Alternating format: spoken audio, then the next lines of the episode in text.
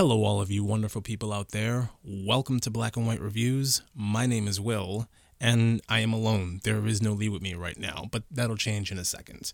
Um, I said a couple of weeks ago that we were going to be rolling out some of our older episodes that are in our catalog. We have quite a few of them actually that never saw the light of day. Um, this week we're going to be releasing Die Hard with a Vengeance. Um, this is one of those episodes where the audio, in my personal opinion, isn't up to snuff, but that might just be me nitpicking at it. You know, everybody hates the sound of their own voice, and this is one of those classic examples. I went back and I cleaned it up as best as I could. I hope it's good enough for everybody to kind of listen to and enjoy. With that being said, I'm just gonna get right into it and um, take care of yourself and each other. Bye.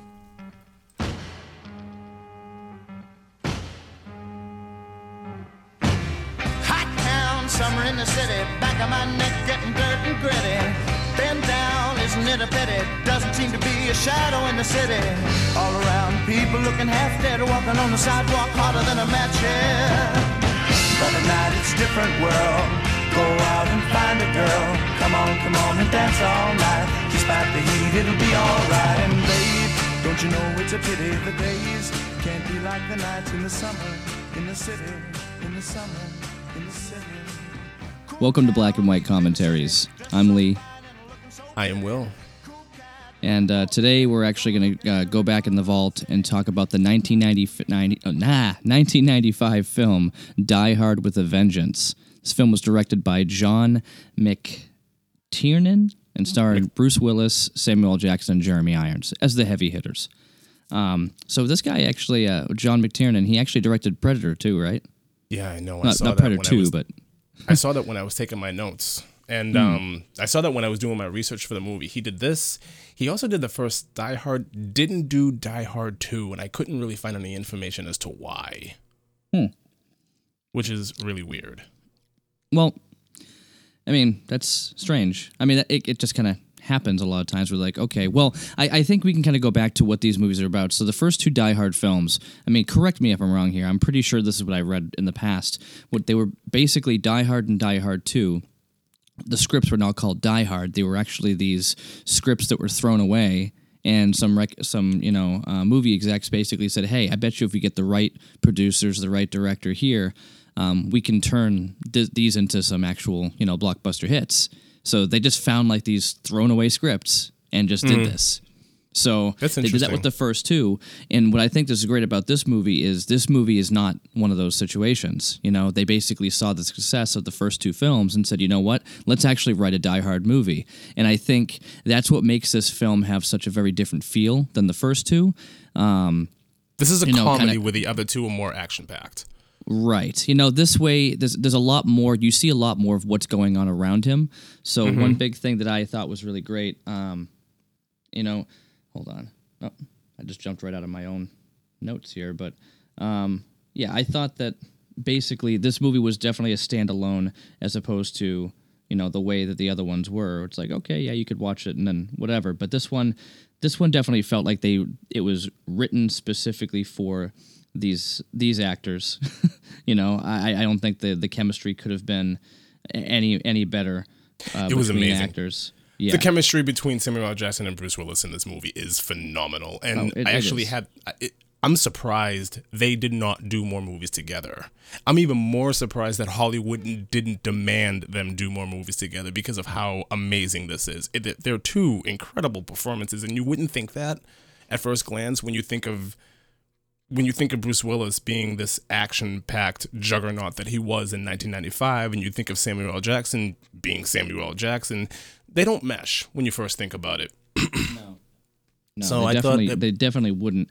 Um, and I thought I thought that's what brought it together really well. I mean, we've seen different duos come together, and you're like, I wouldn't expect it, but s- in a lot of cases, the people that you least suspect working well together end up working really well together because you never thought of it. It's something that's like totally different, and I think you know, for somebody like you and I, at least, and probably a lot of people who are listening, you know, um, is we we pay so much attention to it, and for us to be um, shocked by a matchup working is what makes a movie more enjoyable for us. You know, we can go and see something and say, okay, yeah, I kind of saw that coming, but to go see a, a film and you're you're not really sure where it's going to go or how it's going to go and it ends up going really well it just makes it that much more fun at least for me you know? Yeah, no. if, if i go into it it's just like okay we're going to have a we're going to have a goofy comedy starring adam sandler and jack black. It's like hmm okay well that sounds like it would be a pretty goofy comedy. I mean i'm not sure how their comedy would fit together but it would be pretty darn goofy. Um, right. but I mean, aside from all that, um, right off the bat, you know, we see some really cool things happening. I mean, the, the movie starts right off, you know, with a hot time summer in the city, you know, and it's just showing New York and all this stuff is happening, the hustle and bustle, and then Well, before- an explosion. before we even get into that, before we even get into the opening of this movie, hmm. I just want to say that this is my introduction to Die Hard. This is the first Die Hard movie that I ever saw. oh, okay, okay, I didn't see the first two until mm, maybe a couple of years after this movie. I didn't even Okay. know that this was part of a of a trilogy. Had no idea going into it, none. And then when I went back and I watched the other two, I was shocked when I found out, wow, these are actually Christmas movies. How come number three wasn't a Christmas movie? right.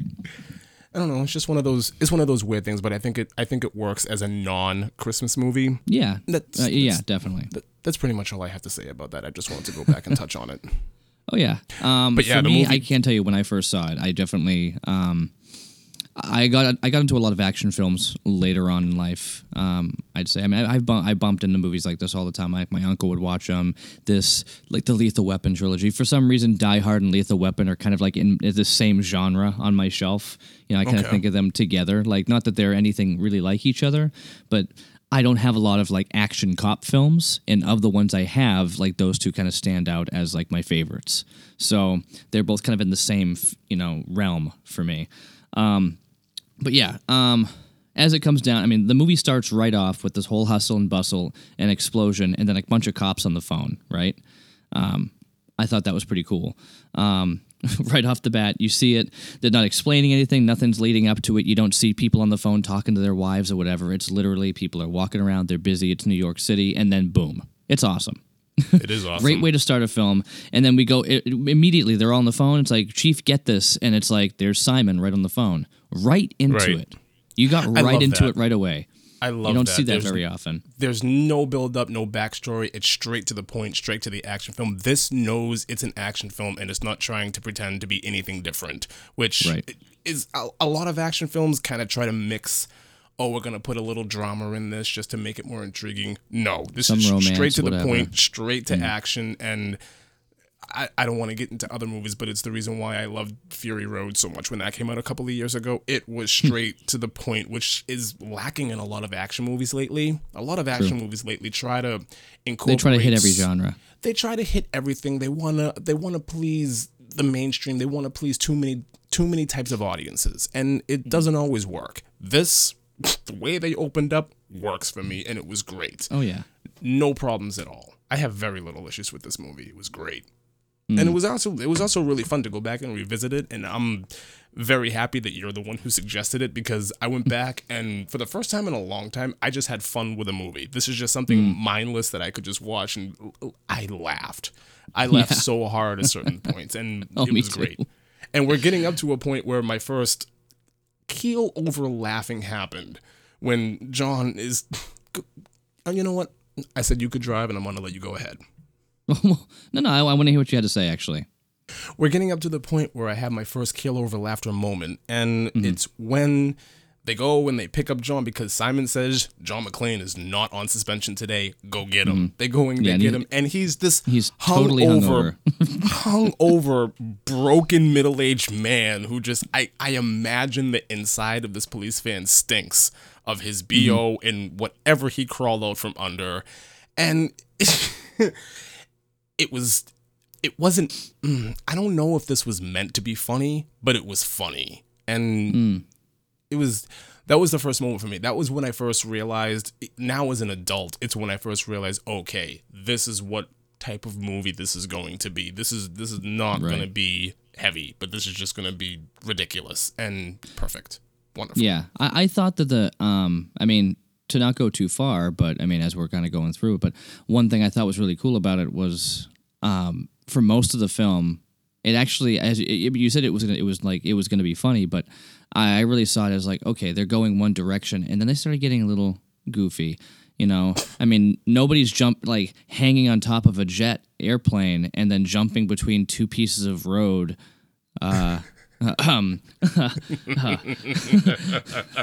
you know, I'm not going to say any names of any movie, Live Free or Die Hard, but you know, like, you know, there's definitely a few parts in this movie that kind of stand out, which I'll get to in a little bit. But anyway, um, yeah, I, I think so. We see hungover John McClane basically set out for a mission. I love that they don't tell you what the mission is until you finally get to the point. It's like, oh yeah, we're dropping him off in Harlem. Okay, interesting. Okay, they're making him take off his clothes. Where are they going with this? Okay, and then he goes out there, and you, all you see is like people's reactions. Like he's walking down the street, and his face when he walks by that old that that old African American woman, he walks past her, and she looks at him, and she's like, "What is wrong with him?" And then and then you've got the greatest thing. It's just these kids. so you, it cuts over, shows Samuel Jackson basically looking like you know, hold on to your butts, Jurassic Park style Sam Jackson with a little bit of Malcolm X going on, and then the attitude: who do we don't want to help? Who do we not want us to help or want to help White us? people. White people. It's like okay. All right, that's who Samuel Jackson is in this film. I got it. But then they're like, "Hey, there's a white man outside." Yeah, I've already seen one. Not like this. Yeah. And that's when you finally see the reveal. He's standing out there with a sign that says something pretty bad, something you shouldn't say when you're standing in the middle of Harlem. We're not so, going to repeat um, it here, but it's a sign that no. says "I hate expletive" and just fill Yeah. in the gap.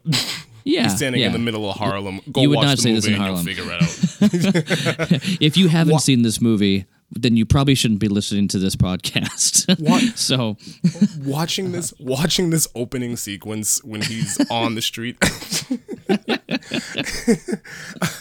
I'm shocked that he made it as far as he did.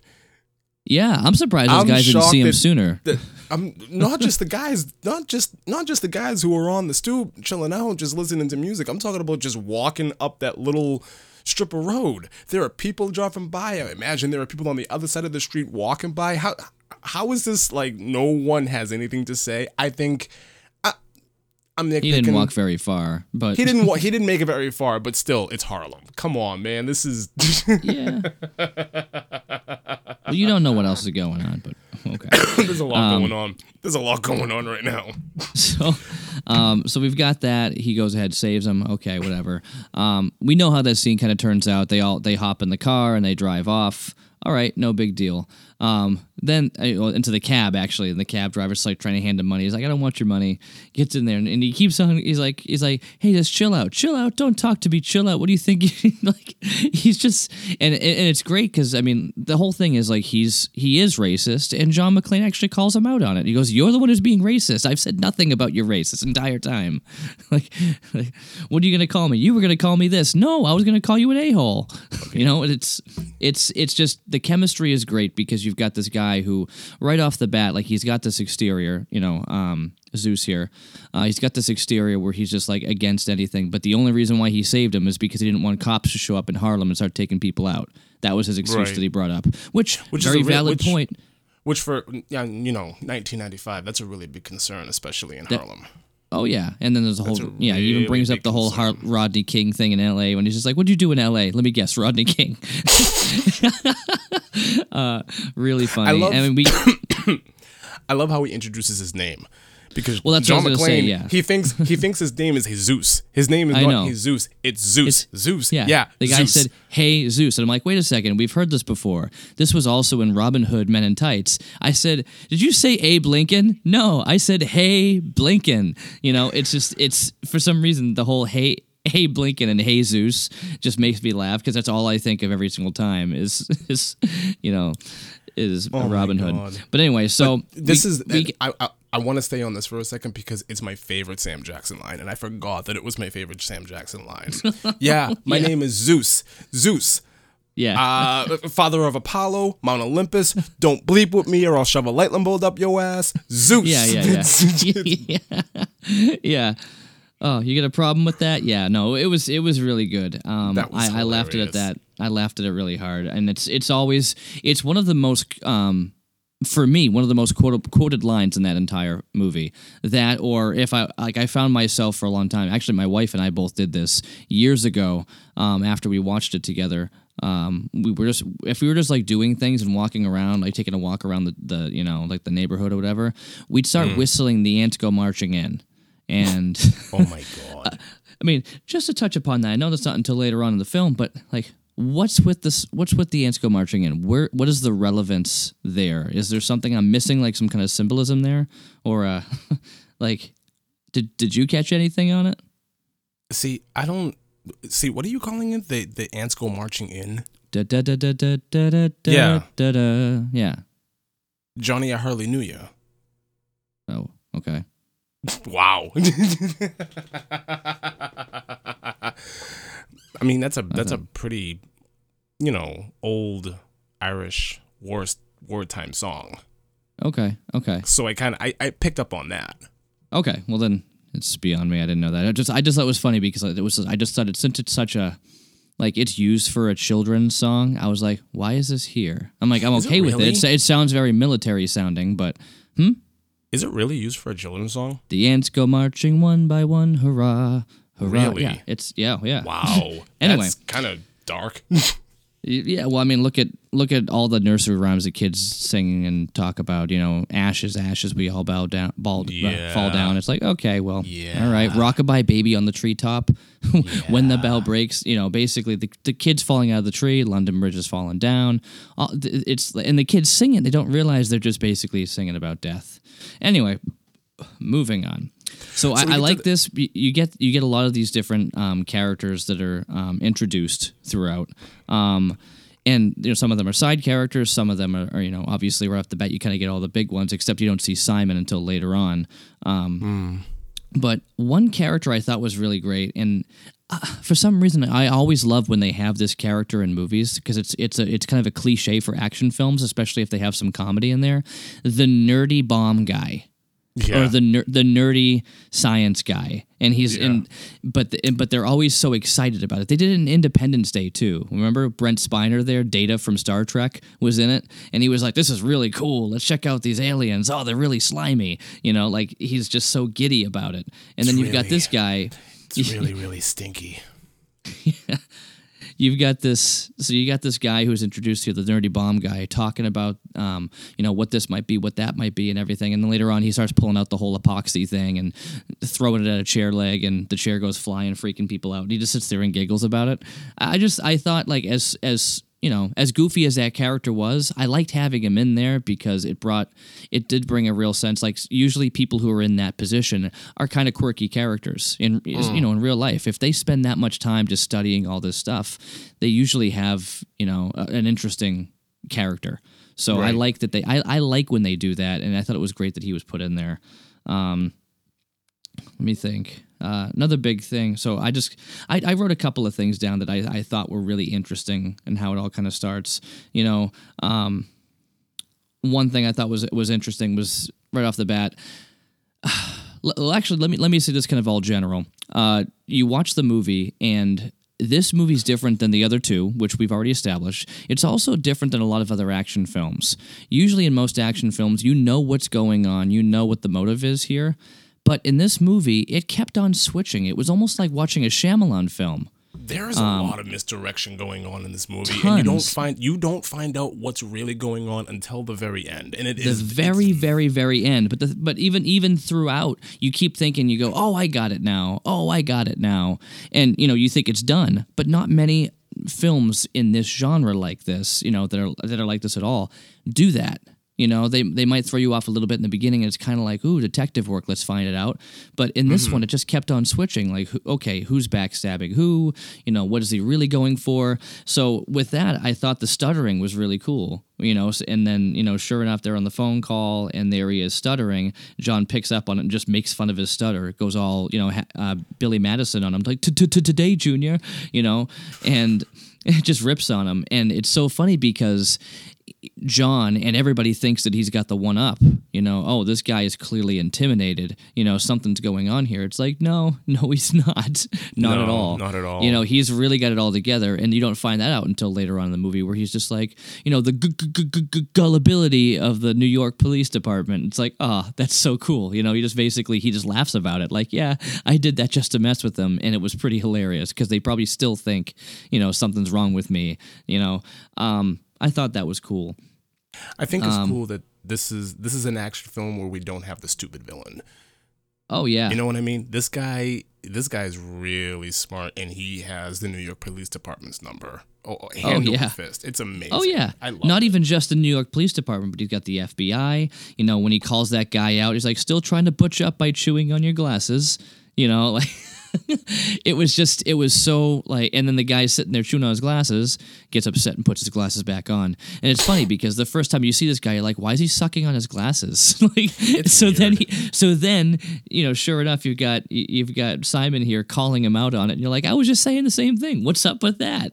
You know, it's so it, it's almost a wall break in that sense where it was like you're watching it saying, "What's up with this guy?" and then he calls him out on it. So I did like that.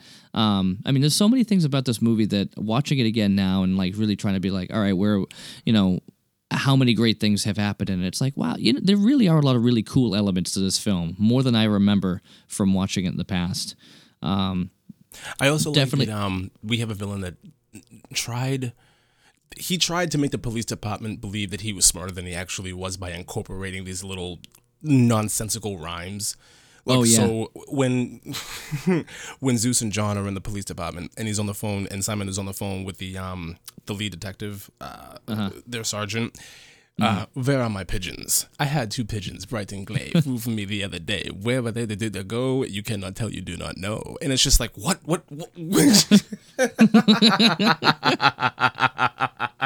it's like, why are you reciting this this this this rhyme? What is going on? What are you trying to do? And even I remember back when I first watched this movie, and I picked up on that. I was like, what does it all mean? What is it going on? And I was watching this like it was a mystery movie. And I know, because that, that's that's basically how they put it up, and that, and again, that's what makes this stand out from the other two films. You know, you've got like this lone, you know, lone gunman guy running around through like ducts and airports and this place and that place, and then in here you've got he's got a team, and you actually see like his entire team, the whole t- police department on his side working with him.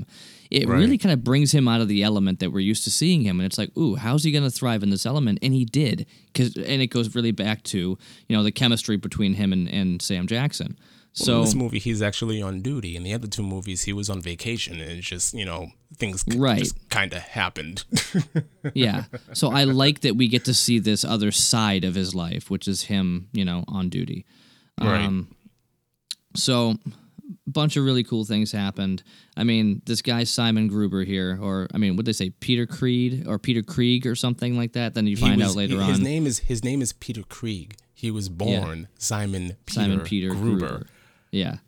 And then, it's, then, it- then it cuts to Hans falling off the building. You know, Oh very like, God. in case you forgot, that was him. You know, little. uh The Are you Gruber ready, mean anything to Mister?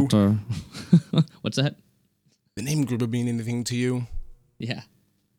Which I mean, I liked it. I liked that scene.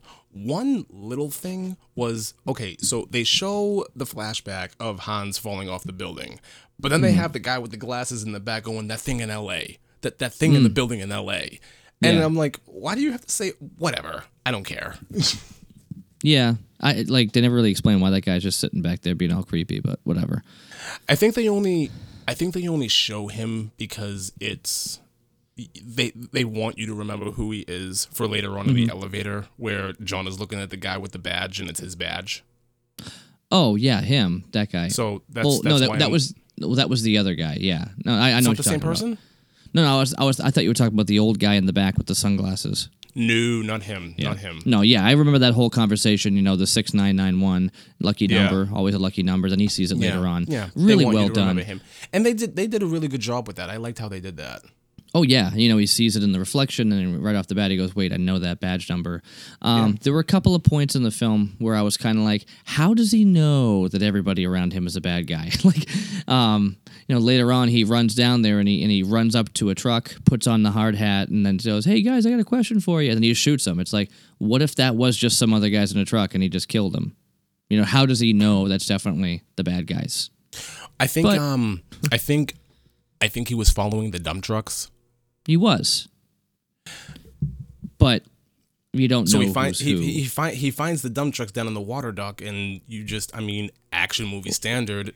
They're right. around The guy said nobody should have been down there. I get it. Yeah, exactly. It still just makes me think. I'm like, huh, he, he just did a lot of killing here, and wasn't wasn't 100 percent sure that he was killing the right people. But uh, we know he did. But Of he didn't. he did. Well, Anyway. okay. So I thought um, there were a lot of really cool things in here that you don't see. You don't see in a lot of these action films. Again, it just what makes this movie so interesting to me is because it stands alone from other action films. Where you know you'll find some detective work. You'll find you know I, again I, I always compare things like back to like Lethal Weapon as far as like cop movie goes, cop action, and you know you've got you know the the saxophones playing and this happens like it looks like we found this and then we have to go over here and oh looks like my daughter's got a crush on you oh you know whatever and then we move on. What makes this movie so much more interesting is they don't have all that stuff getting in the way making it kind of goofy and corny but you've got John McClane you know this main character who's running around and he's actually pretty smart smarter than you'd expect. He's not all shoot 'em up bang bang. He's got he's actually has a brain. So at one part Yeah. when they're trying to get over to whatever side of town to get over there early so they can disarm the bomb that was on the train he's like oh yeah so we're gonna go this way. And he's like which way are we gonna go? He's like oh uh, the park. And he goes okay. And he goes he's like the parkway is closed. I'm like i didn't say we are going to the parkway. And he goes through the park. So he's flying through the park and you know he's, he's, he's not just he's not just flying through the park. So let's go through this. Let's let's go through some of the things that he does leading up to him flying through the park. Mm-hmm. He steals a cab. He makes a phony nine one one call so That's he can what I was follow an say. ambulance. Exactly. And then he drives, literally drives through a park, almost Yes. hitting we don't know how many people. All I will add with a really bad headache and a really bad hangover. oh yeah I I tip my hat to this man oh, to, Oh, to yeah. be able to, course. be able to do all that with a hangover like that, and I've been that course. hungover. Props, glove Yeah. glove clap, glove clap, Oh yeah. Mr. McClane. Oh yeah. very we'll do good some job. golf claps. Golf claps. All right. But no, serious. I mean, so that's what I was getting at was the dispatching the ambulance. So he tries to call and he's just like, "Officers down over in the corner of such and such," and it's like, okay, why? And then he follows the cab. It's like that's a really good way to do it. It made sense. he got smart. exactly where he needed to get, and you don't. Again, you don't see too many cops thinking. You know, just like, oh, I can do this, it'll work. I can do this, it'll work. You know, and, and doing it, and it worked. So, um, I mean we'll get to how I was thinking. Like, I think it kind of de-evolved. You know, the smarts here. You know, we see some really cool things, but then we have some dumb moments later on. Um, Okay, so one other thing, um, he's driving or he's he gets out, gets onto the the um, train, and then you've got Samuel Jackson. He's in the cab by himself. He gets stuck stuck on some street, and this guy is like, uh, "Take me to 112 Wall Street." And he goes, "Oh, you don't understand. I'm not a cab." And he goes, "Your light is on. Um, I got in. You need to take me to 112 Wall Street. What's the matter? You don't like white people?" he makes this comment. He goes, "112 Wall Street, huh?" and he just takes off they i don't know i don't know if there's a deleted scene or an extended scene there but they left that without capitalizing on that whole situation you I don't know? think they had to. I, don't think, think they they, I to. think they should have like I want to I wanted to see that guy like totally like you know poop his pants. Well, you know, I mean, the it movie- didn't have to be mo- o- it didn't have to be over the top, st- silly and stupid. But like if he just like when they stop, he throws up out the window or something like that. You know, that would have made some sense. You know, he just kind of gets out and he's woozy. Oh, I thought you meant um you wanted to delete the scene of the cab ride.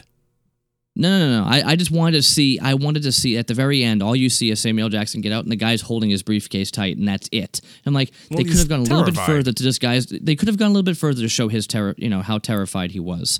I thought that it was like just because Samuel Jackson's like, fine, you want to be a jerk, then here you go. I wanted to see that guy get what was coming to him. You know, we didn't see that. We we saw him a little afraid. That's all we got to see. I know he was would say- terrified, but they didn't I would say really he's show more it. than a little afraid, man. He was terrified. He did not know what to do. Yeah, I think they sh- they could have showed a little bit more. That's that's Well, my you wanted opinion. to see you wanted to see a little bit more. I understand why they would cut it there and why they really wouldn't show anything else. I mean, up until It- this point, Zeus, i- his persona is that of he's trying to make himself he's trying to pull himself off as a badass but he's not a mm-hmm. badass and to show Oh, yeah. anything else would be kind of a betrayal to the character so i like that they kind of ended there like okay Yeah. he drives a little nuts i'm glad that they didn't show that i'm glad that they didn't show anything like that you wanted to see so did you want to see this guy just hurl like op- oh, he opens the door and stumbles out and throws up all over the side of the road like That's yeah, just something. Qu- it didn't have to be much longer. Just something to show that this guy was was mortified. That's all I think needed to be there. You know, it was a great setup to what could have been, you know, really funny. They could have seen him in the car, you know, getting like knocked back and forth, and then he just was like, "Oh, you all right back there?" You know, just something stupid and simple, like you know, "Oh yeah, I'm just doing my job," you know, whatever, just to mess with this guy. I thought it should have it should have been there, you know, just so he kind of gets his revenge for the way he was talking to him. So Right. we didn't see him get his revenge there, and it made me a little annoyed. But anyway, um, that was just one little part there. Um, shaky cop at the payphone. That was interesting. he's down there. Put him up. Put him up. And this cop is shaking. Like it's it's the first time he's ever held his gun, and it's just really funny. He's like, I gotta answer this phone now. I gotta answer this phone. I'm going to answer this phone, and. I, that I, cop I wasn't thought going to shoot anybody that No, cop wasn't to no. shoot anybody he wasn't. But again, I think there's a lot of times where they set some things up and they didn't actually like complete the story there. I mean, it had to be it's something tiny, small, like you know, he could have made a, a comment about how he's a newbie, or you know, they could have done something else to kind of get that point across, you know, or to do something with it. Like, why why show it just because he's not going to shoot him if he grabs the phone? Okay, I want to go. I want to go. I want to go back uh, a little ways because you skipped over something that I wanted to say. There's a joke in this movie. There's actually a couple of jokes in this movie and a couple of things in this movie that there's no way, there's absolutely no way they would be able to get made today. So before they hmm. even get to the train station, before they're even on their way to the train station, Simon says they have to go to a payphone. And they make it mm-hmm. to said payphone, and then Simon's like, Why didn't you answer the phone when I called? What do you want? It's a public street. Blah, blah, blah. blah." You could simply say there was a fat woman on it, and it took you a minute to get her off. exactly. No way that joke happens today. Oh, I know. There's Oh, I know. Absolutely. That that's that just- again. That goes back to another like one of one of my favorite quotes from this film. Like Julianne and I used to laugh about it all the time when we think about it. It's like there's a fat woman took her home to get her off. Like yeah, that's really funny. You know, but that's just that's of- just the way he's proving that you know obviously he knows exactly what was happening there, and that was a, a sign that like okay he's he's clearly got his eye everywhere watching me Right. and which I, I mean i thought it was really like well duh but he's just standing on on top of a building yeah. people people couldn't find him there. It's not like it was he was being super sneaky like every other movie where it's like, where's this guy? He's just standing there on the roof with binoculars. Anybody That's could do that. That's the point. He's hiding in plain sight, which is, I mean, it's what some of the best villains do. They hide Yeah. in plain sight. And I don't want to get into a whole thing. I mean, but look at Breaking Bad. He hid in plain sight. So I, Mm-hmm. Oh, I yeah. Mm-hmm. get it. I get it. It's great.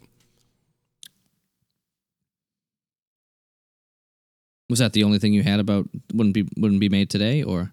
Well, it wouldn't be made today because of the joke and because of, you know, the, the PC culture that we're in today. I mean, the 90s, everything flew. Everything flew. It didn't matter. Make fun of everybody. We don't care. Throw it out there. And it's just, you know, one of those things that annoys me about movies today is you would never see a joke like this. It's funny. And I think Oh, it's yeah. funny. And I know somebody out there might, well, you're insensitive. no, I'm just a 90s kid and this is what I grew up with. And that's, it's, I don't know.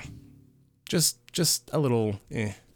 Oh yeah, no, I get it. I get it. I mean, there's so many movies that we've watched that have come out since we've been alive that are just not appropriate. You know, nowadays. I mean, I mean, Right. they, I mean, they they were they had their own humor, and it was like, okay, that's acceptable back then. But I mean, Right. even 10, 10 years ago, so many more things were acceptable than they are now. I feel like every day there's there's like seventy more things that people are offended by, and it's like, come on. And they keep putting up there like uh, uh, millennials are rewatching Seinfeld and they're saying it's completely inappropriate and insensitive. It's like it's Seinfeld. I Ugh, kind of, I on. kind, I kind of understand why people are upset about Seinfeld. okay, I get it too because all they're doing is is talking about people's shortcomings. You know, well, you've got they're not just talking about people's shortcomings, but it's it's it's it's man hands, low it's talker, very it's very soup Nazi. it's ve- exactly it, soup Nazi nails it. It's very Jewish humor. mm-hmm. I can understand millennial Jewish people being offended by that show. Mm-hmm. I can get it. So that that I kind of understand to a point, but you know, the '90s were just a different time. That's Oh, all. I wanted to say. Just the '90s were a different time, and there was everything was acceptable, and it was ridiculous, and it was great. So And we're talking go. about a '90s movie, so that makes total sense. exactly. Um, a few other things you know that I thought were really great about um, Simon here is like just all together. I mean, we talked about the nursery rhymes. He was just so playful about it.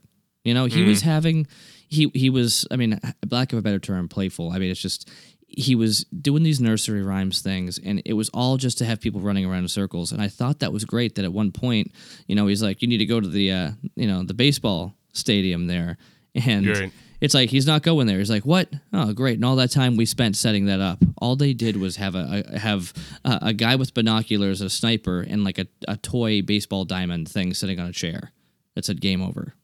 Okay, like they it was it was perfect. I like how I, I love the the reveals of John like recognizing. Wait a second. All the schools are far away from Wall Street, and what's in Wall Street? A bunch of banks. Okay, of now we're like getting to the point there, and it's like he wants all the gold. Then he starts going back into like a, um, you know, Heath Ledger Joker thing, where it's like I'm gonna burn all the gold, and it's like, well, is he gonna burn the gold? No, he doesn't want to burn the gold. He, so this goes this goes this goes into one problem and it's the only big issue that I have with um with this movie and it's one small little plot hole. So at the beginning of the film when John is in the back of the police van and they're going to where Simon says he must go, they're going over a sheet of crimes that have been committed that need to be Yes. passed off to other detectives. And they say, well, 14 great big dump trucks were stolen. Mm-hmm. Now we're at the scene after the train explosion where the cops have this entire area quarantined off and a whole bunch of dump trucks just roll through this area. mm-hmm. And no red flags raised. Nobody Nope. looks at this and says anything. It's just like, Nope. okay, They all thought it was irrelevant, and they didn't even bother paying attention to it. They're like, "Oh, we have I- this bigger thing to, to deal with," but they, they I- didn't know what this was about. They had no idea that this was a heist. I get that everybody thought it was irrelevant. It's just one of those little things. It's like, how does this not raise any suspicions? You mm-hmm. just had this massive explosion, and a couple of days ago, 14 dump trucks were stolen, and up, explosion happens. Here come the dump trucks. We're not going to do anything about it, though. This is this has nothing to do. They- Yeah. They're completely unrelated. It's, Yeah. that's that that that that one scene um, much like you wanted more from Samuel L. Jackson and, and scaring the hell out of that white guy, you wanted Yeah. a little bit more. This, I kind of wanted a little bit more. Like, come on, raise an alarm bell. F- figure this out. I mean, John, in a half drunken, half hungover state, is able to figure out 14 great big dump trucks. Wait a minute. He's able to figure this out by himself. You have an army of cops in one little small area of New York and nothing. Hmm. It, it- eh. Yeah, You know what I mean? yeah. I mean, you can't win them all. No, you can't. okay. So, um, yeah, a lot of really cool parts. I thought when they got in there and he's just, I mean, there's the the whole holy Toledo. Somebody had fun, you know, like Somebody had fun. like it's just it's so. it's it's funny to me because let, let's go back to what it really is. Jeremy Irons, as far as I know, um, has a British accent. That's just I mean like a you know that's that's Jeremy Irons. So then Right. in this movie he's doing a German accent, and then he's doing a German accent trying to sound like an American accent. So he's got like a multi-layered accent going on, and honestly, it actually kind of worked It works. It works. it was it was amazing to you know if that that as an actor he was able to switch and then switch on top of the switch. You know, it's almost like Inception where you go in a dream within a dream. That's what he was doing with this. He was in the dr- he was in the voice within the voice. And I just thought that was really incredible.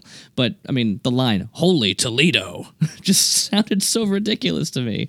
Um, you know, and then you also have the other cop who uh, when John's going to investigate and he sends um, Zeus over to go drop the bo- no bring the bomb over to the cops and they're like oh he's coming. And he's like hey sir how you doing today? Like oh. Like he- it's like he, they go into like Ben Stiller and Happy Gilmore there. It's like my that's a tremendous looking trophy you know? Just like a, So a when you- total 180 on his voice. It gets all high and he sounds weird. You know unlike you know just you go So- over to like some other Before- like Christian Bale his voice gets deeper when he t- puts on an American accent these guys get higher like oh hi how are you oh we're Yeah. in, Can- in Canada eh like So I'm cur- I'm, I'm I'm curious. When did you first see this movie? I can't tell you years ago Okay. I mean bef- well, when you first saw the movie, uh, so because you just brought it up, you brought up the bomb that Zeus brings to the cops. yeah Did you figure out the water jug riddle? you know every time I watch it Because I did. I, I say I'm gonna have to figure this out someday and the way they did it they didn't show it or explain it well enough so it I'm made still no sense because they magically come up with two gallons. exactly it doesn't it doesn't make any sense to me So okay, so I'm going to explain it. Maybe nobody else cares, but I care because I'm just I'm so bad at math that it, it hurt my head trying to watch it this again. is this when I first watched this. This was like the big thing for me. Like I have to figure out the gallons. I have to figure out the water jug scene. So they have two gallon jugs. They have a three gallon and a five gallon, right? And they have to figure out how to get four gallons. And I figured this out, and I was I I, I blew myself away when I figured this out because like you, I'm really bad at math. I'm not that great. So you take the three gallon jug and you fill it up with water, and you pour that three gallons into the five gallon jug. Then you take the three gallon jug again, fill it up with water, and you can only fit one more gallon and two more gallons in the five gallon jug, leaving you with one gallon in the three gallon jug. my eyes dump just the- crossed, but yeah, continue. You dump out the you dump out the five gallons. You take the one gallon and the three gallon jug and put it in the five gallons. Fill up the three gallon jug one more time, giving you four gallons of water in the five gallon jug. Okay. Do you do you really not get it? no, I, I get it. It's just Okay. I, I get it. They, just- they didn't show it. They didn't show it in the movie. Like They I get what show they're it. saying. They they show kind of cut through it. They they bypassed it. I kind of wish they would have because hey, they could have been teaching kids some you know some math riddle right there. But instead they bypassed it and just said, oh look, they they came up with it somehow. All right, Kinda- moving on. kind of doubt kids are gonna be watching this trying to learn math riddles, dude. Hey, when you and I watched it, we were kids. So You know I what? mean, it's a, it's an opportunity for education. This was this was the 90s and it was a completely different time where children under the age of 10 it was completely acceptable for them to watch rated R movies. dude nowadays it's even worse don't don't think it's any different kids the stuff that kids are exposed to nowadays i mean never mind the fact that the rating system has all changed you watch a pg-13 movie now it's as bad as the r movies were back in the 90s i mean not all of them but i, mean wouldn't- some some of the lower key r's it's basically a pg-13 today No, you're right. so, I mean, the stuff that's in there, and even just like the stuff in music, um, it's it's a lot less um, innuendo nowadays. The stuff that comes out there, and it's it's sad because that's what we're exposing the children to. I mean, I'm a father of two daughters. You know, I got I got two little girls, and the more I pay attention to some of the stuff out there, I'm like, whoa, you know, our stuff was bad, but this stuff is even worse. You know, and you know, I, I think back to who I was and as a kid and the things that I learned, and I go, oh man. I, I, I kind of hope, like, not that I want to shelter them, but I hope that things change by the time they're in school, if for the better. They won't, but No. I, I just kind of wish they would. But that's just, you know, it's wishful thinking. It's what happens when you become a dad. No, I get what you're saying. And maybe I feel differently because I don't have any kids. Um, yeah, you'll get I there think someday. I- You'll I- I- understand. I absolutely think that we had it worse when we were kids. We were exposed to more harsh realities than kids today are. And I think movies and television and music play, played a big part into that. You don't see this kind of action packed blood fest of a film where a guy is running around killing a whole bunch of people at whim like this made today. no, you definitely you don't. Um, That's what I mean. well, I mean, that's what. I mean, they're they're doing a new Rambo film now, Yeah. which, I mean, I, maybe we could talk about Rambo sometime. I haven't seen that movie in a long time, but Um, I've never, mean- I've never, I've never seen any of the Rambo movies.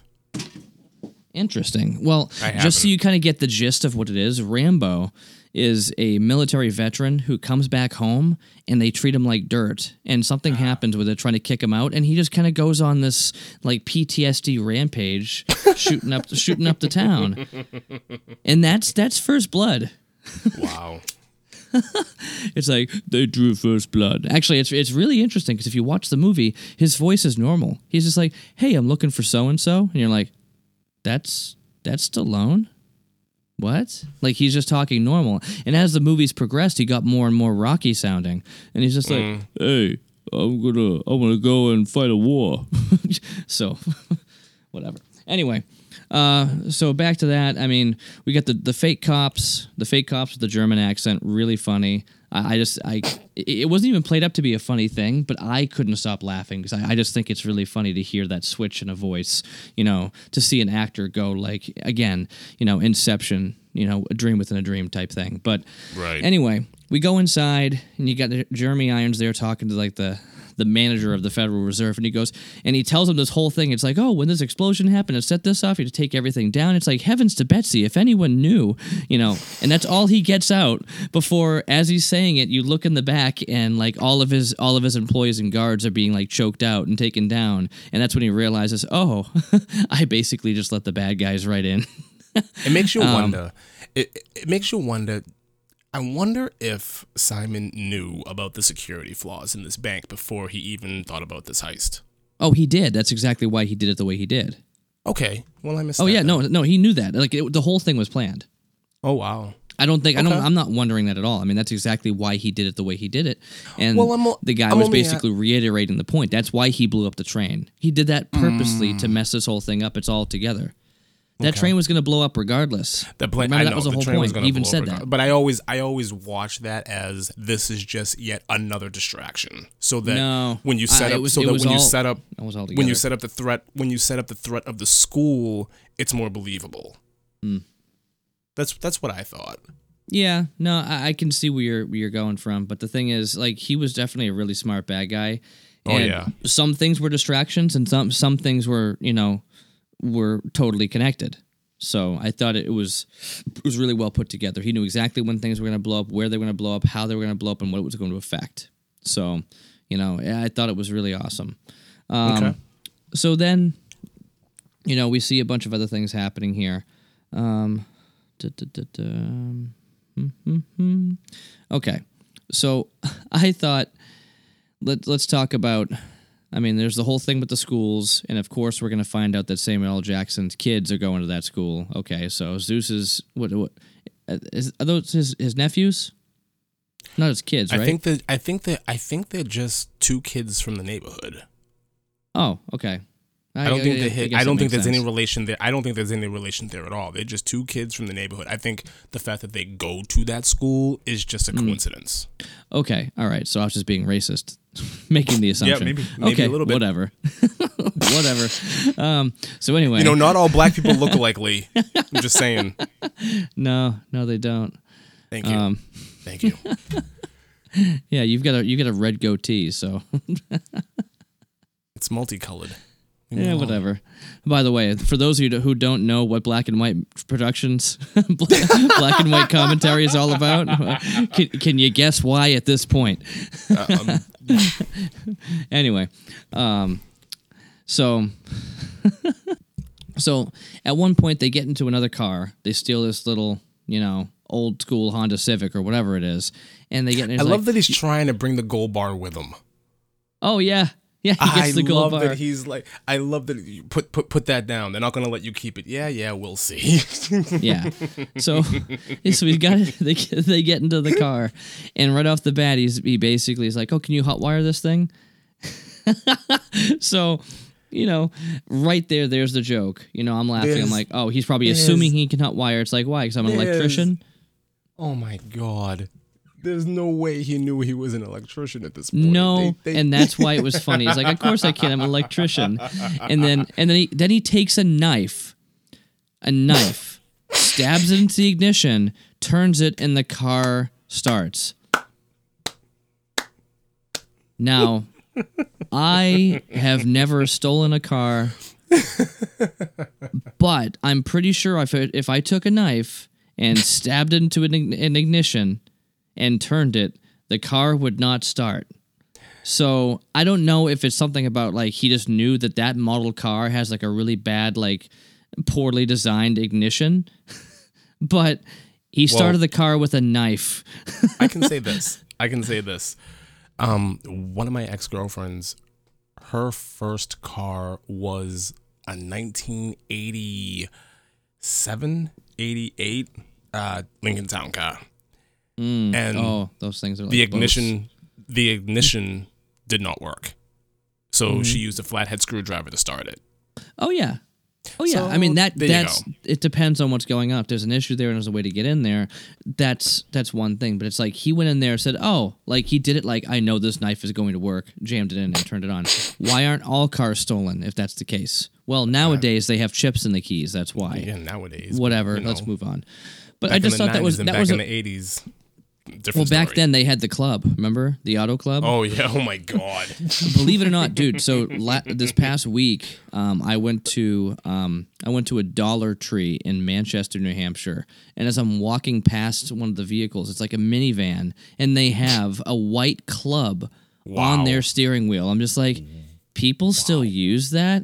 And I, I looked at I looked I looked where I was. I'm like, it was in front of a tanning. It was either a ta- they were either at the tanning salon or Metro PCS. And I'm like, okay, if you're at Metro PCS, you can clearly see out, but it's like somebody had to get tanned.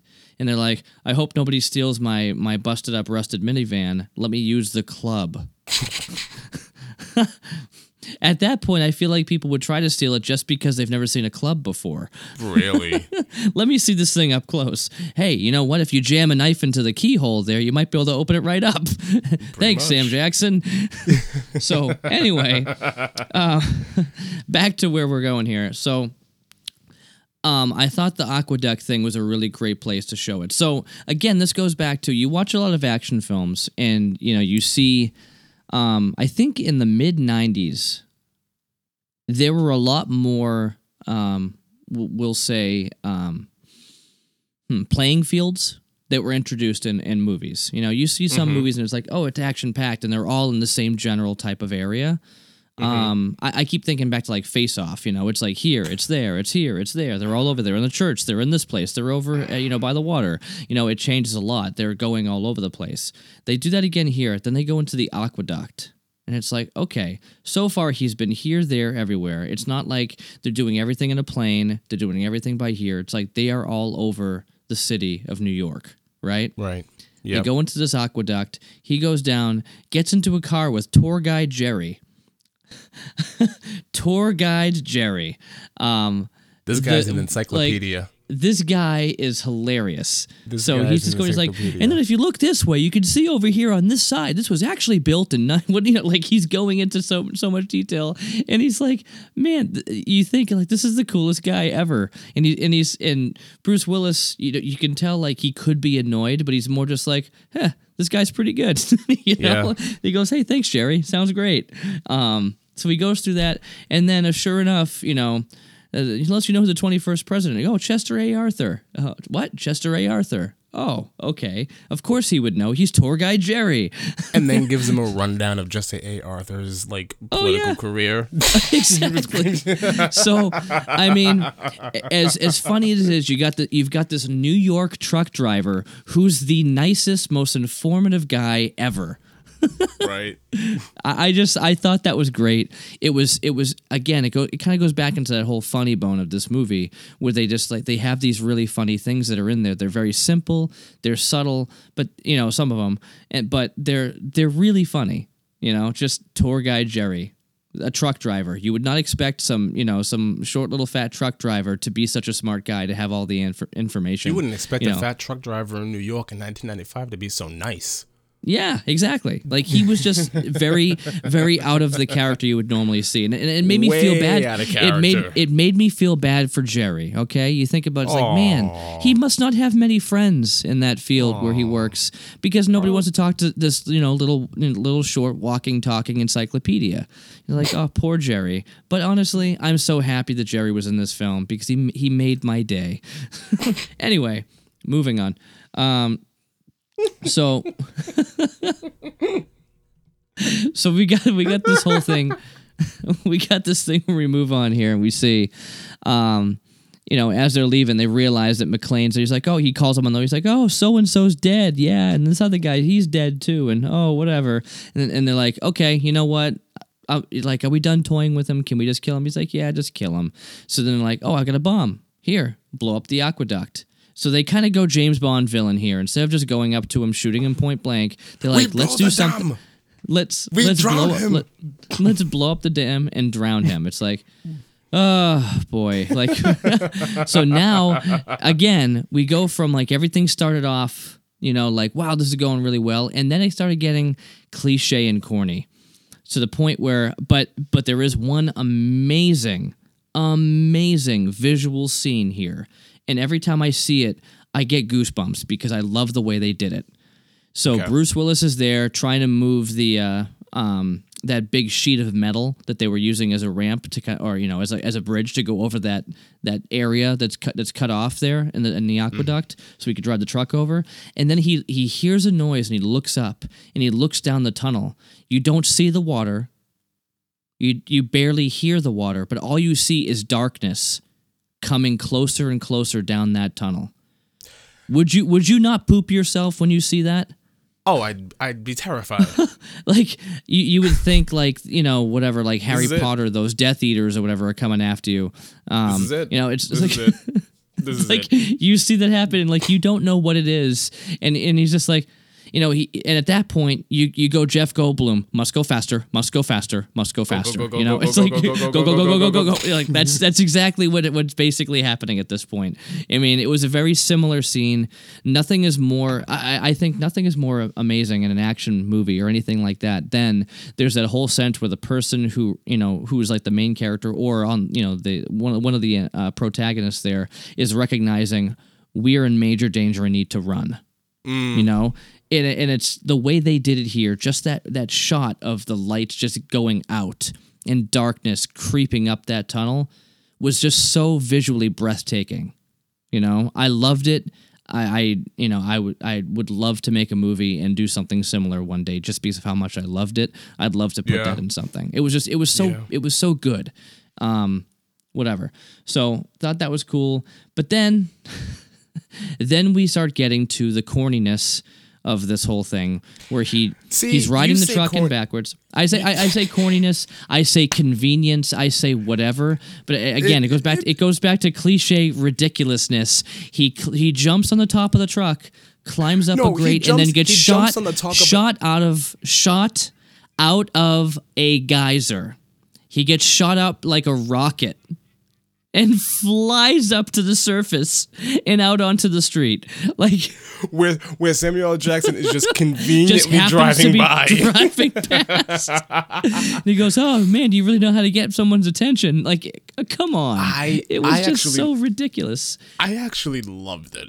Oh, I, love loved the- it too, but I'm not. I but love I'm the saying entire it was sequence. so the fact that he's driving, he's driving the truck at first, and then he realizes, I don't think I have to drive anymore. The truck is just going with the with the pressure of the water, and then he just gets up.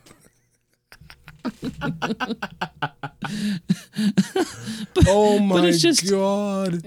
when he when you see him that little close up shot of him shooting up the tube and then you just see his body go get thrown into the air like a rag doll you're like what am I watching now? Like No, I, I felt like we just got, we just went into a Buster Keaton film for a second. Okay, so that, that that's what that was not a rag doll. That was a stunt double. A oh I know. rag I'm saying a rag doll is in Die Hard 2 when the scaffold and the building falls down on top of the guy and he just kind of folds up in half. That's a rag doll.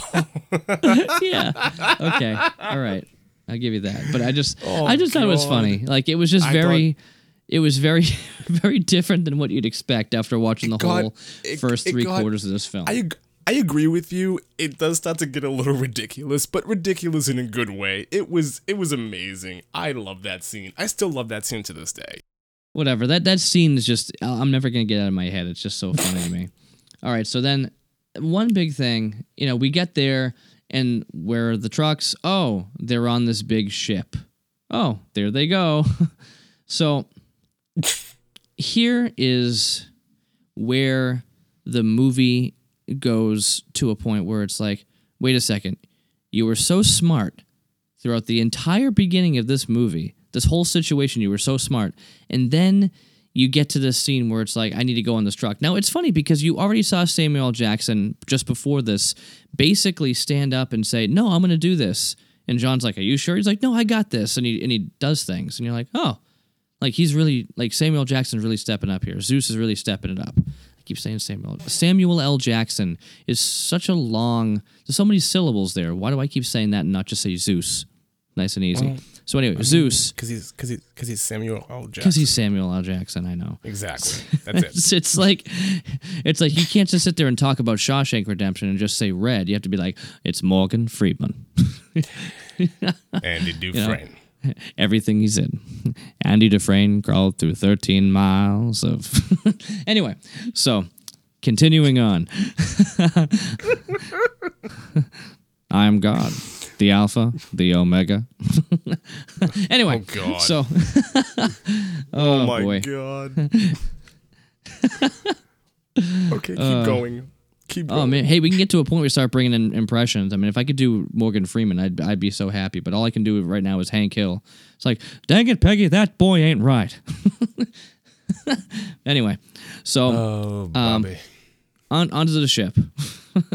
so Onto the ship. onto the ship. So I love, I love, I, I love how Samuel Jackson's. He's looking over the bridge and he's like, "I can make it," and he's so serious. That's what I'm saying. Like he gets to this point where he's just like suddenly he's like Mr. Action Hero, you know. And I thought it was great because he did it the scene before. He's like, I got this, I got this, and now he's like, I can make it. He's, he's like, no, you can't. So Bruce Willis is finally the one. Bruce Willis is now finally saying, "What are you dumb? No, you can't make that jump." And he goes, "Well, I can make it to the crane. Okay, well that makes some sense." But then they do, which what I thought was like really out of character for both of them, which is let's hang the cable from the winch on the on a pickup truck over to this ship and slowly crawl our ways across the cable. How long did they think that winch cable was? They were dilly dallying while they're going across. It's a bit ridiculous when the truck is dropped, all right? Because it's like, well, duh.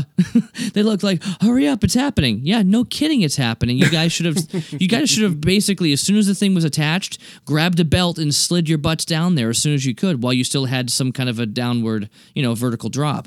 Now, Really? you're going, you're going straight across. You're you're going like at this very horizontal, you know, thing. So you're not you're not having gravity help you out at all. You like it should have been like it's connected jump, you know, because at that point you still would have had a gradual, um, you know, kind of bow in your fall because you'd be connected to the the cable. But no, they waited, took their sweet time, and you know, and and just like, oh, here comes a truck, and they're like, oh no, the truck's coming. Yeah, did you expect it to not come? did you think it was just going to keep on going forever? No, it was a really dumb idea. I know it had to happen where it's like, oh, if they were like aloof and doing things, you know, without paying attention, then okay, I guess that makes sense for a comedy action film. But that's not what was supposed to happen here. It was a very dumb choice on both of their ends because they could have done anything else to make it better. So then they have this scene where the, co- the the guard sees them, and as soon as the guard sees them, the truck falls down, and the cable just like basically shoots them down. He gets yanked down, and the guard just gets n- taken out, and he goes flying like a pinball in a pinball machine. Which, yes, was funny, but let's go back to what's believable with these two guys. These guys oh would have been down for the God. count after after being flung the way they were flung. Oh, and you're then knocked out. landing on their face. That's it. landing on, landing on their faces on top of a of a big like steel storage container. Okay. this is this is this is see this is this is the part of the movie where I agree with you. It's commando level unbelievable. oh, I know. It's completely ridiculous. It's just ridiculous. You're you're you're right. I can't I I really don't have anything to say about that. So I watched this Um, whole movie and I'm just like, you know what? There's a couple of parts I go, okay, that's interesting. They could have done this. But then I watch this and I go, this is a part that I really just don't understand why they did that. I get it, Well, it's I funny, but it did not fit with the rest of the film. They were so much smarter before. Why were they so dumb in this situation? I think I think it makes sense uh, because we've already we, we've already kind of talked about how this is going against the grain of the way that you approach an action film. Having Yeah. them get out their belts and slide down is cliche. That's what every other action film would have done. So I do like that they were thinking outside of the box. That was not outside the box, going horizontally, and then uh, I, I'm sorry, I, I see what you're saying there, but I don't No, see no, how that was some kind of grand idea. It's it's stupid. I didn't say that it was Yeah. smart. It's it's the dumbest idea that these two have come up with. But for uh, the direction that this film took, I do kind of like it. Because if they did just pull out their belts and slide down, I would have been like, "Oh, come on, now you're getting cliche," and I don't like that. It would have been something Yeah. else to complain about. I I agree with you. It's the dumbest thing that they did, but it was just okay. and how and and you're absolutely right. Once they free fall just splat that's it. That's the movie's over. You're down. You're not getting back up from this. And the Yeah. fact the one thing i have is okay they they fall down and they face plant onto one of these metal containers. Why how what cuts john what Maybe like, the cable. what? Yeah. Uh, okay. A cable. A cable. Like split his shoulder open. Really? Uh, Ah, where does he get this wound from? uh, It's just one of the. Uh. And how is uh, uh, how is Zeus in better shape? yeah, I don't know. I mean, they both hit that container pretty hard. I mean, I, I could argue that Zeus hit it har- a lot harder than John, and Yes, Zeus he did. Seems, Zeus seems like he's you know not that bad off. John is just a bloodied mess and worse off than he was before. I okay, all right. Yeah. This is what's I- happening now. This is this is the direction that we're going. Okay, sure, I'm on board. Yep. Let's keep going. Again, that's it comes down to like the end. You just go, oh man, they just kind of they kind of gave up here and just said action movie. Oh, action movie, got it. All right, let's just do action movie now. okay. Where's Michael Bay? Michael Bay, you want this? No. Okay, hey, guys, let's okay. let's just play. Let's just play Michael Bay here. All right. Okay. I mean, there were less explosions. Oh no, wait a second. No, there were big explosions. The whole thing was about That's bombs. hard. Got it. That's that's that's rough. Oh, I'm That's sorry. rough. That's rough. So- that's mean. All right. So Oof. We get to you know they're going around okay and you and you see this and they're on a boat and you're like okay i think we might be at the climactic ending of this movie now. We're finally at like the final showdown like playing field.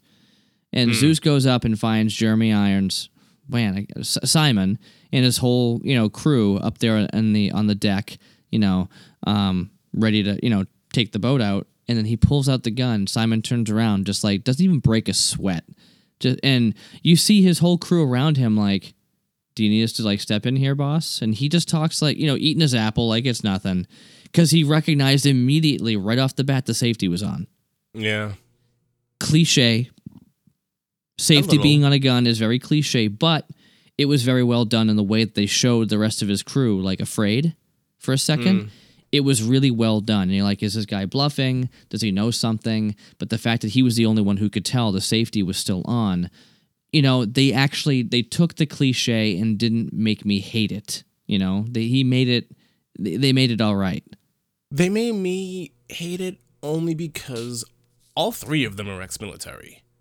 uh-huh All three of the people who are in the ship right now, who are st- who are staring at Samuel Jackson with a gun pointed at him, all three of them are ex-military. How come all three of them don't notice that the, the safety isn't on?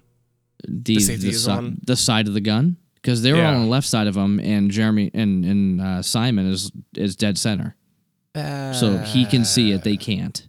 Eh, He's a lot closer than they are, you know. so right, I mean, as far as visually, fine. Yeah, that's kind of where I was. Like he has a much better view of what's happening right in front of him. Fine. Okay. No, he sits oh, there uh and trigger, trigger, trigger, nothing, and he takes the gun, just shoots him in the foot, like or shoots him in the leg, and it was just, it was very well executed. You look at this bad guy who, like, th- at, at, y- there's so many moments where you're like, oh, we got him, and it's like, no, no, I mean like, and, and it, it, for a second there, he was actually kind of scared, like, oh, they actually caught me. But then when he turned around, and saw what the safety was on, no more fear for for him. You know, Simon had no more fear once he saw that the safety was on. Okay, moving hmm. on. Should have been a leg. I can go from here. All right, we're good.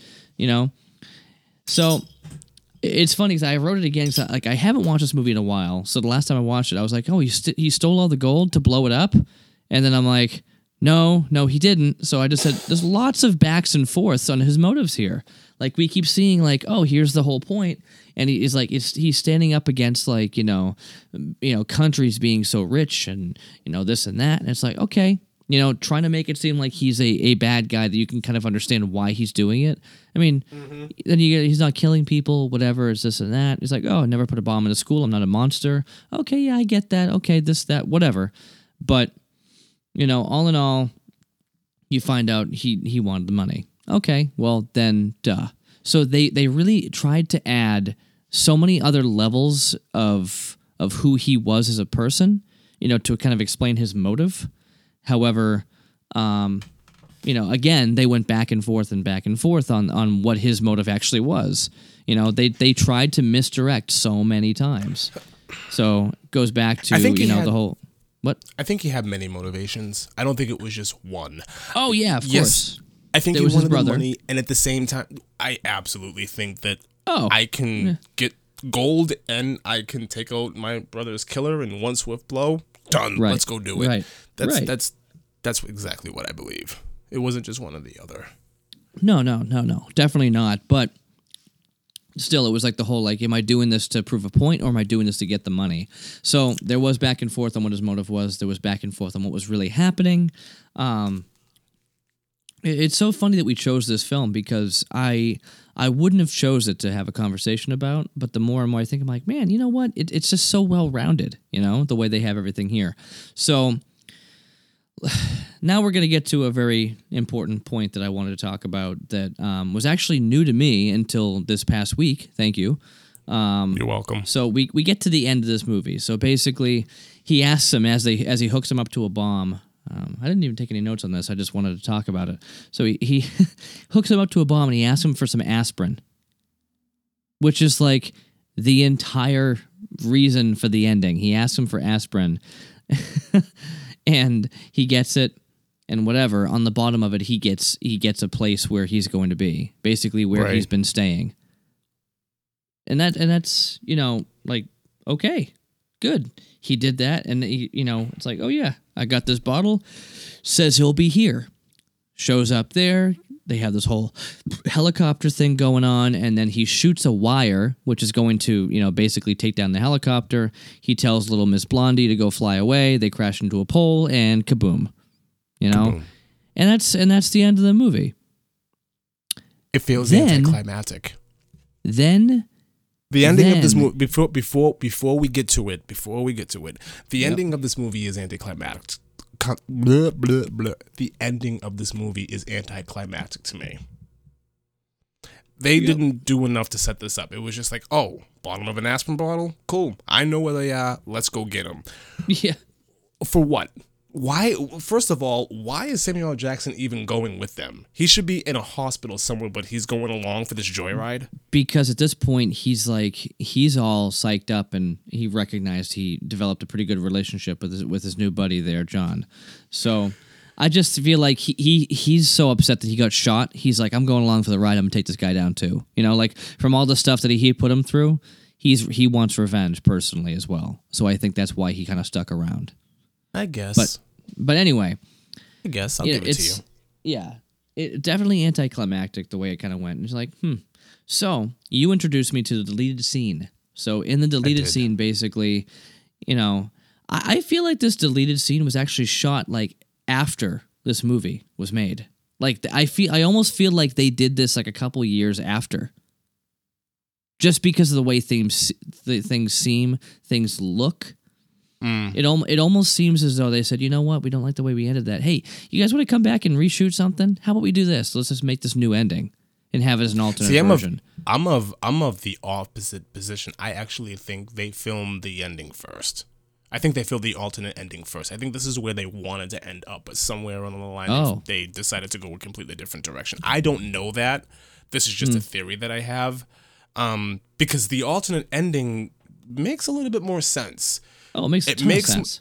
it makes more sense for a multi- multiple different reasons, but the the main reason why the alternate ending makes sense to me is because Jeremy Irons Simon does not play a dumb character that would throw a bottle of aspirin with his location on it to John. Uh, This movie- they this did movie- the alternate this- ending too. So This Okay. this movie that do they? yeah, that's how he found him. Oh, Regardless of which way we go, he found him because of the aspirin bottle. okay, fine. He finds him because of the aspirin bottle. I'm sorry. This movie does Hmm. set up that Simon's going to get away with this. To me, Yeah. I go through this entire movie believing, absolutely believing that Simon is going to get away with this heist. There's no way they're going to catch him. I don't. I mm-hmm. just don't believe that they will. And for it to end this way, and they go, where do they end up? Quebec, like Nova Scotia. no. There you go, Nova Scotia. There you go. Thank you, Nova Scotia. Nova Yeah. Scotia. Nova Scotia. So yeah, I I mean, I look at it and I say, all right. So I watched it. I watched it last week after we talked Iron Man, and then I watched it again after watch after rewatching Die Hard with a Vengeance. And you know what? The one, the first thing that made me think this, you know, like I was saying, I felt like it was done afterwards. Maybe it's just because of the way I look at Bruce Willis. So Bruce Willis has had a few different characters that he's played in his movies. And when I say that, I, I say it more the way that he carries himself in different movies is different. You know, he carried himself in Twelve Monkeys in a different way, and but it, but it, it all still like it's all still Bruce Willis. You know, he, he he's not somebody who I mean, I'm not saying anything bad if, uh, about him as an actor, but you watch the movie and you're like, okay, that's that's Bruce Willis. You know, you don't look. he- He's not Gary Oldman. No, you know, he's, he's not he's Gary he's, Oldman. he's not like you know some little British guy and then like some New York cop and then you know some dreaded up you know you know white boy wannabe you know gangsta and that he in True Romance. He must have thought it was White Boy Day. You know, like it, he's not he's not Gary Oldman, right? But at in this alternate ending, he catches up with them, you know, meets up with them in, in whatever restaurant he's hanging out in at whatever country there, and he's new Bruce Willis. Do you understand what I'm getting when I say new Bruce Willis? When you say new Bruce Willis, when any when anybody says new Bruce Willis to me, because to me there are only two two two faces of Bruce Willis. There's Okay. Bruce Willis from the Die Hard era and going back into the 90s and the 80s. Mm-hmm. And then there's Bruce Willis from 2000 on, where everything I see him in, I feel like he's phoning it in. He's not even trying anymore. Okay, so Bruce Willis has these two different characters. One is like crazy foul mouthed. I mean, he's he's always foul mouthed, but like crazy, like crazy eyes, you know. And then you see the other's Bruce Willis, where he's squinty eyed and very calm, cool, and collected. So the new new Bruce Willis is is squinty eyed, calm, cool, and collected. So when you see this alternate ending, it's very different than John McClane in the other three movies. You know, I mean, this mo- in in the the movie and the other two before it, he's not wild eyed. You know, John McClane. He's squinty eyed, calm, cool, and collected Bruce Willis. Okay, when So- you go to the when you go to the original Die Hard movie though, he's Mm-hmm. pretty calm, cool, and collected before things start to pop off.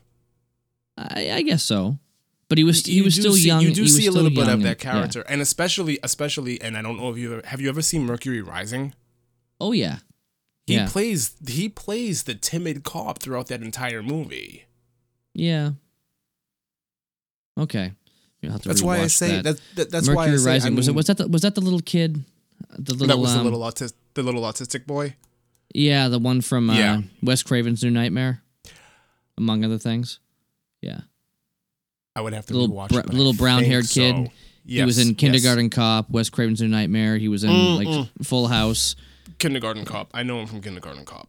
yeah, he was the uh, boys have penises and girls have vagina kid. Yep. Yep. that kid's awesome. Um, yep. Actually, yeah. Anyway, No, but so yeah, what I- there's, there's I- all that stuff. But anyway, yeah, I, I just I, I thought that it was interesting to see after all these movies that he goes back into that style Bruce Willis. You know, that style. I mean, John McClane. He was touching upon it where he was going to calm, cool, and collected, squinty eyed, like. I'm really, I'm really tough, and I have it all together. You could chalk that up to, hey, he's not hungover right now, so he's on his A game. Um, maybe this is just him as a regular cop. Yeah, maybe it is. Because M- maybe we- it I is. mean, maybe it is. Maybe it's just him as a regular cop and he figures everything out and he just goes to arrest him and, and whatever Yeah. happens after that happens after that. But we never really see John McClane or we never really see Bruce Willis, especially back in the 90s. Hmm. We don't see him out of that action, you know, in action movie hell era. Right. We don't get to Right. see really anything Right. else. We don't see any other side of, of Bruce Willis. So Yeah. I get what so you're I, I saying. no I, I think I think it's it's nice to see this because at this point he's he finally has the one up like actually he has like the 10 up on Simon at this point you know? So he shows up and he's just like yeah I got this. Like why would he need to be frantic looking? So Mm-hmm. and then it's like you know he basically is like you know what do you forget? What do you forget Simon? What do you forget? And he goes ahead pull the trigger pull the trigger. You know he, and he goes through this whole thing and it's it's it's actually you know, I've I've seen alternate endings, you know, for other movies, and I usually go, eh, I like the one I'm comfortable with. But after watching this one, I'm kind of like, ooh, I really wish they went this route instead. you So know, do I. it's definitely a different ending because it's they go all like you know Han Solo and Greedo, you know, on him sitting at a table, and then the guy gets shot. But you know, in the end, he's got this whole riddle. What do you forget? what do you forget? Huh, a flak jacket because. Oh, well, that makes sense. He's wearing a flak jacket. It's like a dad joke, you know, the way he answered it. What did he forget? He forgot to be protected by a, a Chinese rocket. so, um, I, honestly, it was very different. So when I first saw um, Live Free or Die Hard, I was very hesitant to want to see it because I was like, I hope he brings black back like John McClane attitude, you know, and he did. I was very impressed to see Bruce Willis kind of channel back into John McClane, which is wild-eyed, crazy, running around doing what he's got to do. You know, I think this is where Bruce Willis is happiest. I think he's happiest Oh. playing these kind of roles. I think so too. I mean, you, I, I keep thinking like Lucky Number Slevin. He's just some like, you know, hitman. I know? actually liked him in Lucky Number Slevin. Oh no, he was great in it. But my point is, that's that character. That's that calm, cool, collected, quiet, quiet, squinty, squinty-eyed guy. You know, that's mm. who Bruce Willis is, and like everything else. But in Die Hard, I feel like Die Hard is like the. Uh, it's it's the center of what Bruce Willis did. You know, if, if Bruce Willis ever hears this, hey, I'm sorry, but you know this role was meant for you. I think between this and the only other thing I can really compare and say is similar to this is The Fifth Element. Call it goofy, call it whatever you want, but that movie is so great. yeah, people. It, I mean, it's it's technically filed under cult classic. Um, it- as far as sci-fi movies go, it's got a lot of a lot of really cool parts that you know bring everybody in, and I think it's it's fantastic. Definitely a comedy movie. You know, hmm. sir, are you, are you classified as human? No, I'm a meat popsicle. you know, so you know, and that and that brings back the same exact humor that when he's sitting in the van with all the FBI guys, he goes, "I got this strange itching between my toes. I'm not sure if it's athlete's foot or what." You know, it's just like stop asking me stupid questions and get to your point. You know, that's that's the Bruce Willis that I want to see in a movie. You know, Right. he he's good when he when he's calm, cool, collected, doing his thing, and it's like, hey, that's who I am. Like the Sixth Sense, where he's basically just walking around squinty eyed the entire movie. You know, Yeah. a good movie. He's a great actor. I mean, same with Unbreakable. You know, that's how he is the entire time, squinty eyed, kind of quiet, and just, you know, he never really breaks out into this like, you know, crazy eyed John McClane because John McClane is John McClane. Bruce Willis is not John McClane. He's Bruce Willis. So, mm, I kind of see a little bit of John McClane in almost everything that he plays, though. Okay. Well, yeah. I'm, I'm, Uh, I'm but I, I'm- I think I'm- I think you're confusing John McClane with his real name, which is Bruce Willis. well, You, you need to bring a little bit of yourself not- in there. I John not- McClane not- wouldn't be John McClane without. I'm not. I'm not confusing it. I see a little bit of the John McClane character in almost everything that Bruce Willis does. I can't Okay. separate the two. I don't know why. Maybe it's because Die Hard with a Vengeance is my introduction to not only the Die Hard series, but I wanted to go out and see other Bruce Willis movies after I watched this. Mm. So maybe it's a thing with me. I can't separate the two. To me, Bruce Willis is John McClane. John McClane is Bruce Willis, and it doesn't matter what. To me, it doesn't matter what I see him in. There's a little piece of that character in almost everything else that he does, Yeah. and I think I'm always gonna feel that way. I haven't seen Mhm. anything else that really takes a step back. I mean, even Mm. even Pulp Fiction when he has that amazing um amazing scene where he's in the pawn shop and he's going through all the different kind of weapons. I got a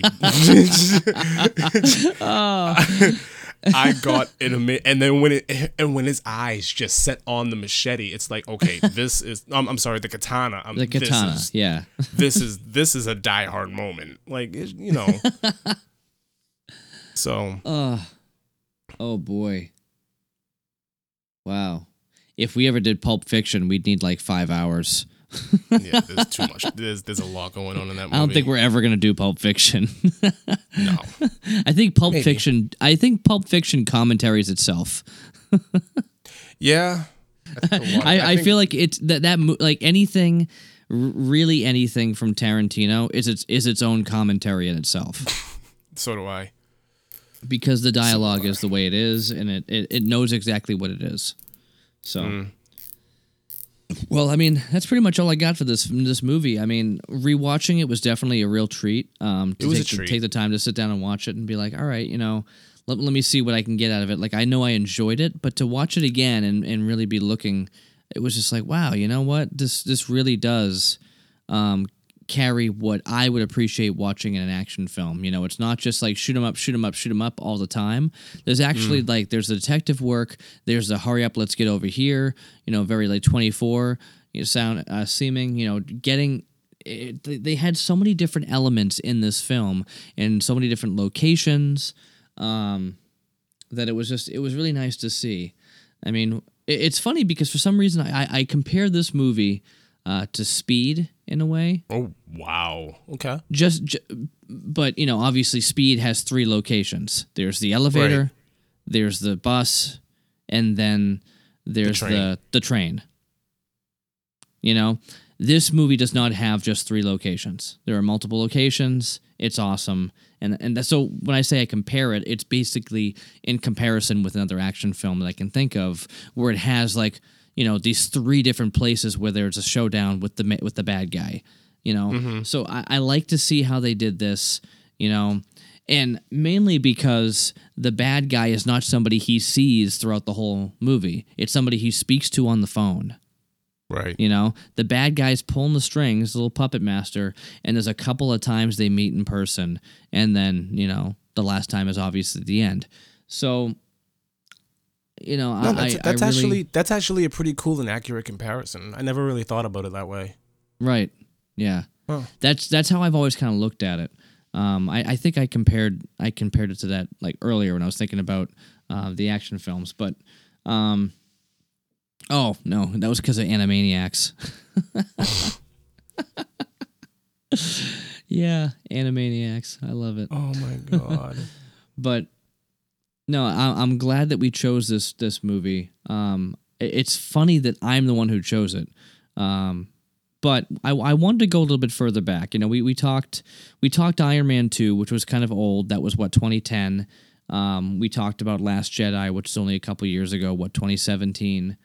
So um, to go a little bit further, to go you know much further back into 90, 1995.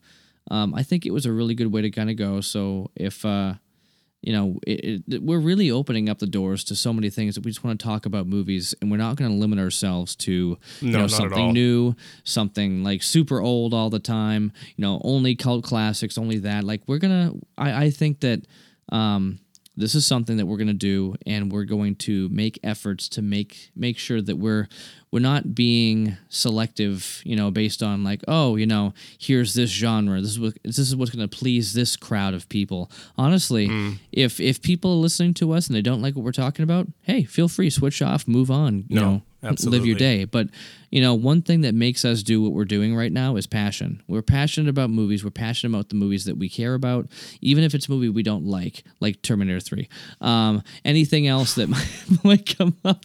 Oh no it's your turn to choose isn't it no no Yes, it is.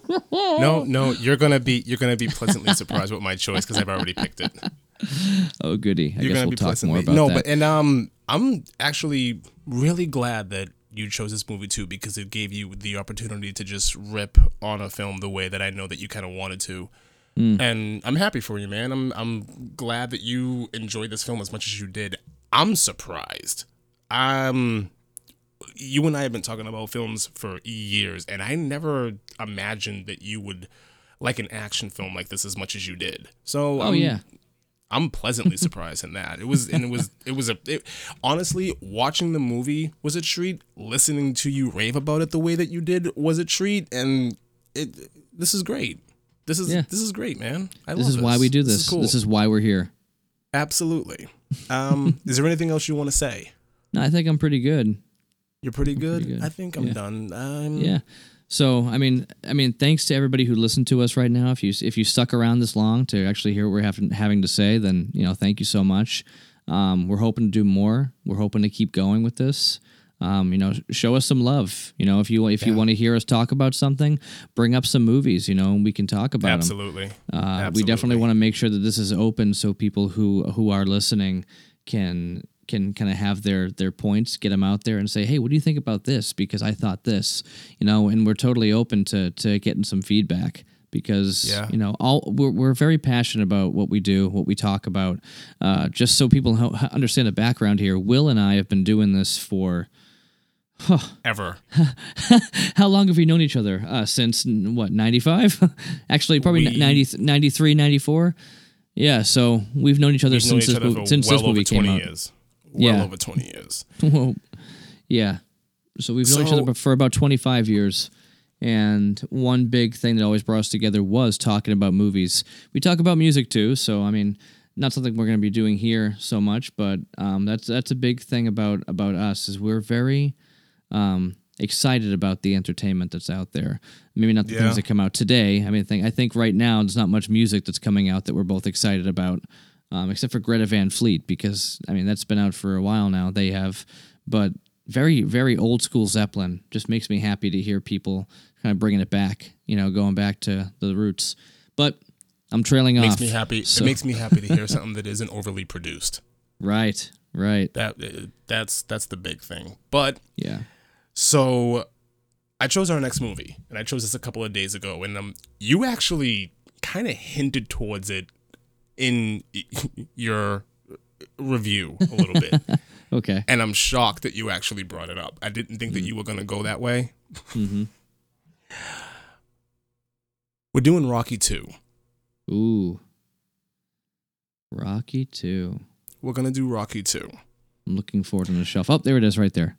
Got it. I um I picked Rocky Two because I I didn't want to pick Rocky One because it's Hmm. not it's not a boxing movie. No, no, but Rocky Two is basically Rocky One Part Two. So I'm surprised you chose that. Okay. I All right. chose I chose Rocky 2 because it's a boxing film because it's Hmm. more of the hero's journey. Not hero's Yeah. journey, but it's more of the the triumphant underdog tale. Right. That's a little bit it's a little bit faster paced. I feel like if Mm-hmm. we did Rocky 1, we would just be talking about how slow this movie is going and we would spend too much time on the background of Rocky and Adrian and I don't really want to do that right now. I wanted to get right into it right. Right. like that's if we're gonna do if if we're gonna do a rocky film let's just get right into it and talk about rocky and talk about the history and why that film is so relevant and why it's a classic and it's not because of the first rocky movie it's because of the second one Oh yeah. Oh yeah. Cool. so yeah All right. Well, so I mean, thanks everybody for for tuning in. uh, for listening to us talk. Again, if you got if you have some suggestions, some ideas, things you want to hear us talk about and just rip apart or gush over or whatever, send them our way. Um, know, our email is uh, black and white commentaries at gmail.com.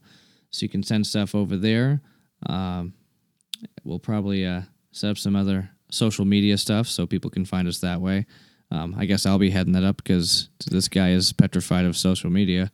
Not so petrified of social media. I just I don't like it. yeah, Not my thing. Mm. Yeah, you're definitely going to be Yeah. in charge of that. So actually, this is definitely out. You know, you, hey, hey, I got a joke. Then what's what's a hipster's favorite color? I'm sure you're going to tell us. Yeah. Oh, oh, don't don't worry about it. It's, it's probably something you've never heard of. Wow. oh my god. Oh boy. I, I have a feeling like this entire thing is just going to degrade into to you know, not old guys but older guys just making fun of millennials and Hey, hey, man! I- I- get to that according according to the specifics of what they're saying, a millennial millennial is. I guess I fall under it. But then again, there's the Xennials, which is somewhere between the Generation Xers and the Millennials, and that's technically where I fall under. we Um, but are then again- Gen Xers. Uh, Maybe you are. I mean, you got a couple years on me, but I Our mean, in rea- in mentality is that of a Gen Xer. Yes, however, we were you know, we were still young when the internet was like taken over. So we we kind of get the best of both worlds. We get we get that whole like opportunity to pretend we're entitled to everything, but we also have the whole like work hard for your, you know, for what you do. And which is I don't feel something that was entitled for over. anything. Yeah. I well. don't feel entitled for anything. All right. Well, thanks everybody for listening. We're gonna um we're gonna sign off tonight.